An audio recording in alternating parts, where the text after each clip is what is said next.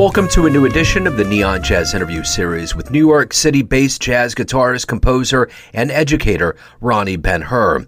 We talked to him about his new 2023 CD, Love Letters, surviving COVID, and his long life in music. Born in Israel, he has earned a sterling reputation as a musician and educator, renowned for his golden tone, improvisational brilliance, compositional lyricism, and ability to charm peers, students, and listeners alike. He's got great stories, great anecdotes. Enjoy this interview. Well, hey man, it's great to meet you. And before we get into your latest album and your body of work and and your mm-hmm. history in music, I'd like to know how you survived COVID. That did its own little thing on all of us, especially the jazz community. How did you get through it, and how has it changed the way that you do things now? Well, it was very disruptive, and I think one of the blessings in this situation was that we didn't know how long it was going to be. So I remember I came back from a tour at the end of February and I had many uh, trips planned, and then the world stopped. And I kept thinking, okay, well, you know, by May, so the May stuff will happen. And then so, well, I guess by August, and then by October, and it kept, you know, creeping up and lasting longer. I think if, if I had known from the beginning that it would have been like pretty much three years, it would have been much harder. So that was one thing. And then uh, once the vaccine came, so in 2021, in May of 2021, I started traveling again. And the first place I went to was Israel, where my family is from. And over there, they started the vaccination earlier than us. So they were already fully vaccinated by February. So when I arrived in May 2021, everything was open and I was doing shows and eating with people and hugging people, and we were all vaccinated, and we thought that was it. And then, of course, the strains start to pop up. And I kept traveling, and in those days, you had to get getting tested before you come back, so that was nerve wracking. But it was helpful that the world was half back. Yeah. But during that period where nothing was going on, uh, you know, we, we had some support from organizations who supported artists the unemployment was a lifesaver because we all stayed afloat. And uh, once a week, we would get together outdoor and have a jam session. And then when it got cold, we would get uh, go indoor somewhere big, you know, a large room, and would have uh, sessions that keep us alive. Uh, I live not far from Central Park, so I would meet friends in the park and we would have picnic.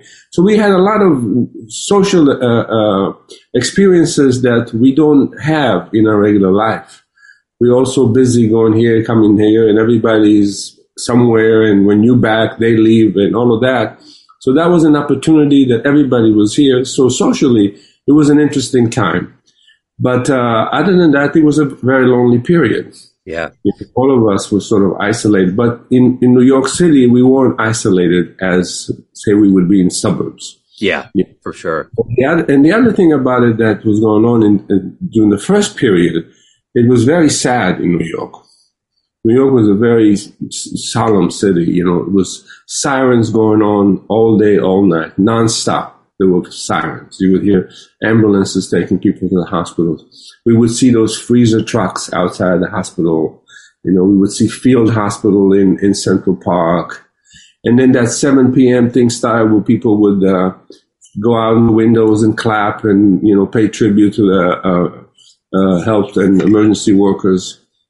That became like a social life for everybody to come out. There were people performing you know, so like in some buildings, there was a routine. One person knew they, he was a singer, so he would sing. The other person was the uh, flute player from the Philharmonic. He would play a song. You know? So it was a sense of community that was interesting that didn't exist before. Yeah. And it gave us time to practice, to to do things, to write, to uh, get introverted. You know. But I think that we are all in a post-traumatic stress syndrome, dealing with post-traumatic stress syndrome, and there's a lot that we don't remember on purpose. Yeah, and I think that there's a lot of stuff that we kind of ignoring, which is those long days. I remember those days. I, I mean, I'm just telling you that we try not to remember it, but if I look back, where you say, okay, it's six in the evening. What do I do? How about I'll make dinner? Wow. Okay. It's seven in the evening. What do I do now? yep Yep. And that's the reason why people say it was a blur, like all the timelines get blurred together. It's a part of that kind of a thing. Um, so it has to feel good to have a new album come out. Lo- Love Letters is the latest yeah. album. It, it, talk to me a little bit about how this album was put together. Uh, uh, the uh, Jerry uh, Roach from uh, uh, Mighty Queen Records, he wanted me to do an album in that vein. I did an album for him before for that time, Stories. That was my previous album, and we talked about having this pianoless quartet uh, so that was the, the initial idea, but it's something that I always enjoyed doing. I really like love comping. I love comping for instrumentalists and vocalists. I love that inter the exchange. You know, I love this idea of being open to other people's ideas and and fitting into that and dancing together. So that was the seed of the idea. And, and uh, uh, Ingrid Jensen, the trumpet player on the album, she played on my previous album, Stories so that's how that started that relationship you know we i loved playing with her. We really enjoyed having a, a musical conversations. And uh, so we had this idea since 2021 i think. And uh, and it was just about like okay it's time. We are ready to put an album. Can we put it together? And i had some songs that were brewing in my head for a while. So it all came to fruition kind of organically but with those seed planted a while ago mm-hmm. And yeah. it's a kind of group that I really enjoy. Yeah. You know, quartet or without piano. Not that I don't like piano, I love pianos. Absolutely. So, what are you hoping the listener gets from this album? Well, I think that uh, what I hope all the time a listener will get from what they listen is a joy. You know, that the beauty of the music suits them and, and puts them in another place. Uh, so first on an emotional level, just as you wish with art, but also make them uh, think or you know be exposed to different things. And but uh, if I say what we put into this music, which I hope comes out, is kind of love and camaraderie and the desire to make beauty together. Uh, yeah. None of us was trying to uh, showboat or uh, make a statement for themselves. It was really a collaborative thing. So I hope that comes out in the album. So this journey in jazz, talk to me about where it began. Where were you born and raised? Early influences. How did this take flight? Mm. Well, I was born in a little town called Dimona in Israel. It's in the south part of Israel in the desert, the Negev desert.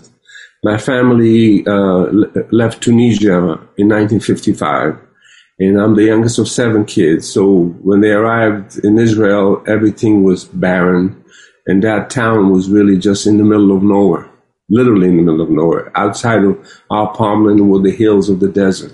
So over there, we were pretty isolated, and the main thing for everybody was to survive. To have enough food on the table, do your homework, you know, stay safe, but music always spoke to me. I mean, there was always music at home. Everybody in my family loved music. My my parents would listen to uh, uh, Middle Eastern music, since you know that's how what they come from. That's what we are. So I would listen to famous Egyptian artists and people like that, and and uh, but the radio was always on. And then at uh, age eleven, I think he was, uh, my brother decided that I should have uh, music lessons. He was my, he is my oldest brother. There's 17 years between us. We're seven in the family. Yeah. Wow. I'm the youngest. He's the oldest. So he was like a parent to me. My parents, you know, they spoke Arabic, Tunisian. So when my father spoke some Hebrew, and my mom had to learn, and she spoke Arabic and, and French. She had to learn Hebrew when she arrived in Israel. And so you look at an immigrant family, say here in the U.S., where English is not their language. So my older siblings were the ones who would read the letters, who would look at the school stuff, and he kind of took on the responsibility of guarding our education. You know, excuse me. so one day I came home and they brought a guitar for me. You know, just like you know, simple guitar from the next town, from the city, because we know we know we didn't have a music store there, and that's how the journey began. And I think that in, in honesty, it wasn't a choice that I made. It was sort of like made for me from the, the, the world, you know, because everything converged. when I first played the guitar, I wanted to play Beatles songs and Leonard Cohen songs. I loved that, you know, when I was 11, 12, 13, you know, then I got into Led Zeppelin and Pink Floyd. And then when I was uh, in uh, 16, I moved to another town in the center of Israel. It's a sort of, it's a university town named Rehovot. And one of my friends in high school lived in the U.S. His father was an economic professor. So they spent a couple of years in Maryland. So he was exposed to jazz and he turned me on to jazz. He turned me on to Weather Report, but also to Thad Jones and Mel Lewis. And then another friend that I knew told me about this great guitar player in Israel that was teaching. He was sort of like a Wes Montgomery uh, kind of a bag, and and I started studying with him. And he told me about Wes and Joe Pass, and then I discovered Jim Hall and Grant Green. And from then on, I, it just got expanded. The people I knew kept telling me about something else. And uh, some, then somebody told me about New York and Barry Harris. You know, he had a school called Jazz Concert Theater. So I started saving my money. And when I was 22, I came to New York to study with him. And from then on, it was just like, that's it. Excellent. So, what was the first live jazz show you ever saw that blew you away? Well, the uh, you know, I used to go uh, when we were in like 12th grade. We used to go to Tel Aviv. We would hitchhike to Tel Aviv and see a show of the local musicians, and they were nice. You know, at that time, you know, Israel became a sort of a powerhouse for jazz in the last 20 years, but in those days, it, it was just nice, good players most of them were doing other stuff than jazz. And then uh, uh, I think it was maybe 81 or something like that. There was a festival in Israel. And Chick Corea came, and Herbie Hancock came, and uh, Larry Coryell came, and uh, uh, a lot of different people came. That was the first time I heard live jazz on that level. You know, and it was really wow to see that.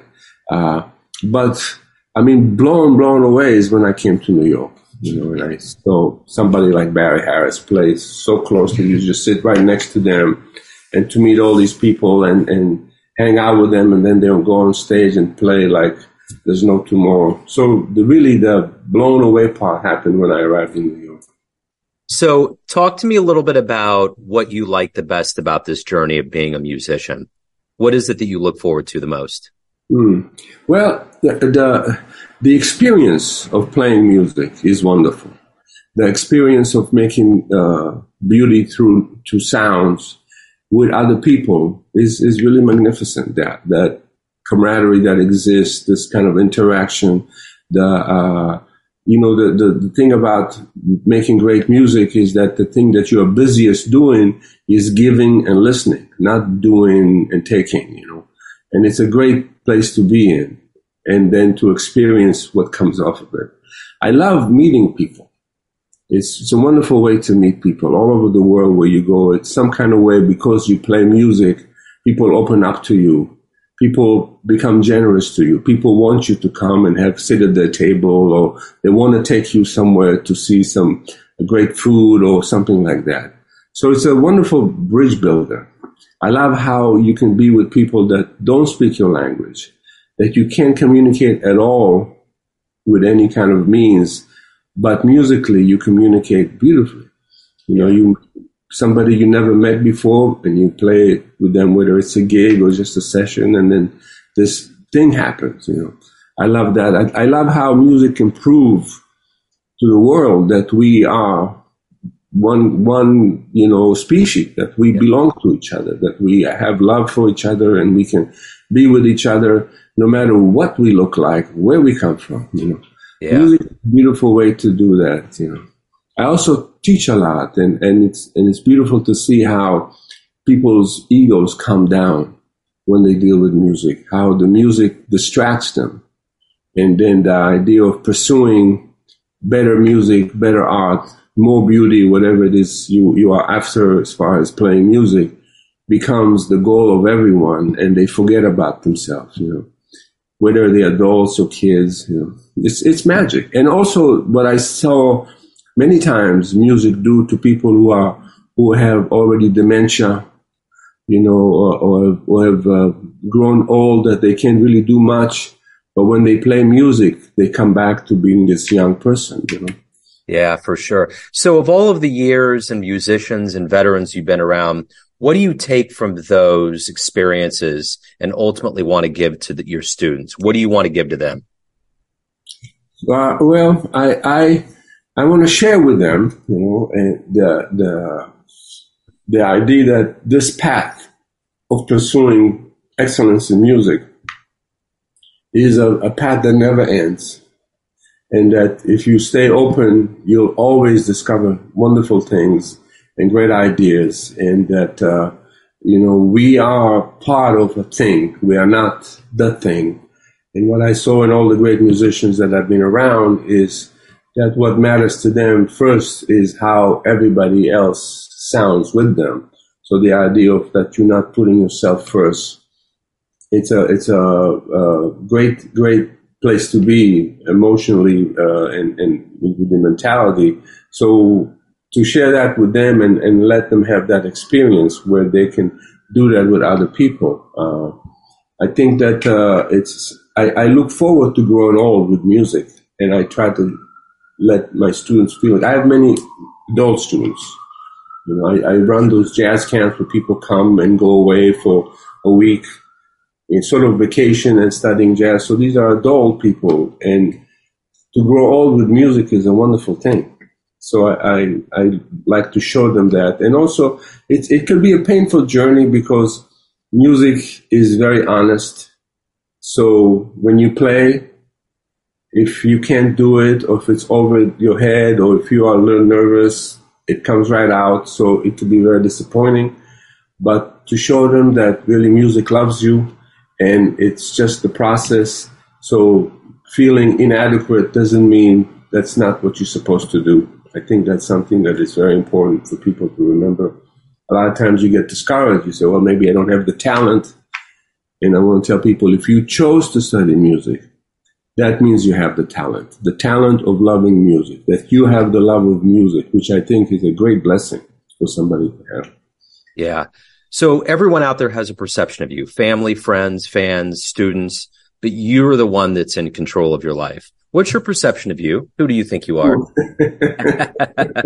None of your business. right, that's right. Trying to find out, you know. I'm trying to find out, you know. I, I, I try not to worry about that too much, like who I think I am. You know, I just try to be. I, I recognize that uh, you know, it's the same thing where you listen, if you remember, I think you're old enough to remember answering machines. And you, you listen to yourself on the answering machine and says, I don't sound like that. The way we hear ourselves is not really how people hear us or see us. So I know that sometimes I have to uh, match that up, you know. Uh, but I don't really think about it too much, you know. I, I, I know that I want to play music for the rest of my life. And I love to share it with people, whether I'm performing or teaching. And I hope to always be humble enough that I don't get ahead of myself. Uh, but uh, I think that in general, how I see myself is is that I, I was born to do something without even realizing it, and that I'm I'm very very lucky to to do that, and and I'm very grateful for that. And I just want to always remember that I'm very lucky and I have to be very grateful. So if, anyone, if I want to do something, I do it. So if you say uh, my perception myself, I have to remind myself. If it's something I want, I can do it. Yeah. So do it or not, it's up to me. Absolutely. So if anyone wants to pick up love letters, learn more about any live shows, anything about your world, where can they go? Well, RoniBenHur.com is a source. You know, uh, follow me on Instagram or Facebook. I think it's, a, it's the best way because that's current. Uh, Love Letter is available everywhere that albums are available now. Like, you know, for you go online to buy the hard copy or you, the streaming, all the streaming devices have it. You know, all the streaming services have it. And uh, as far as stores, where are the stores of the albums? That's kind of like a like a, like an old fashioned in old days a great espresso shop. I don't know, you know, in New York you couldn't find it. Oh, there was one 20 blocks from here.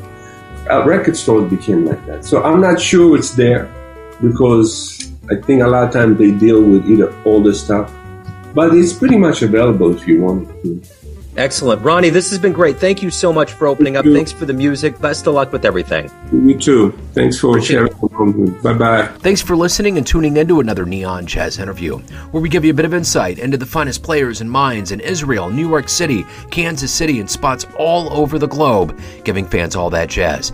And thanks to Roni for his time, energy, and cool. If you want to hear more Neon Jazz interviews, you can find us on Apple Podcast or Spotify.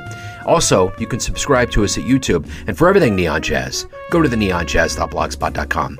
Until next time, enjoy the jazz, my friends.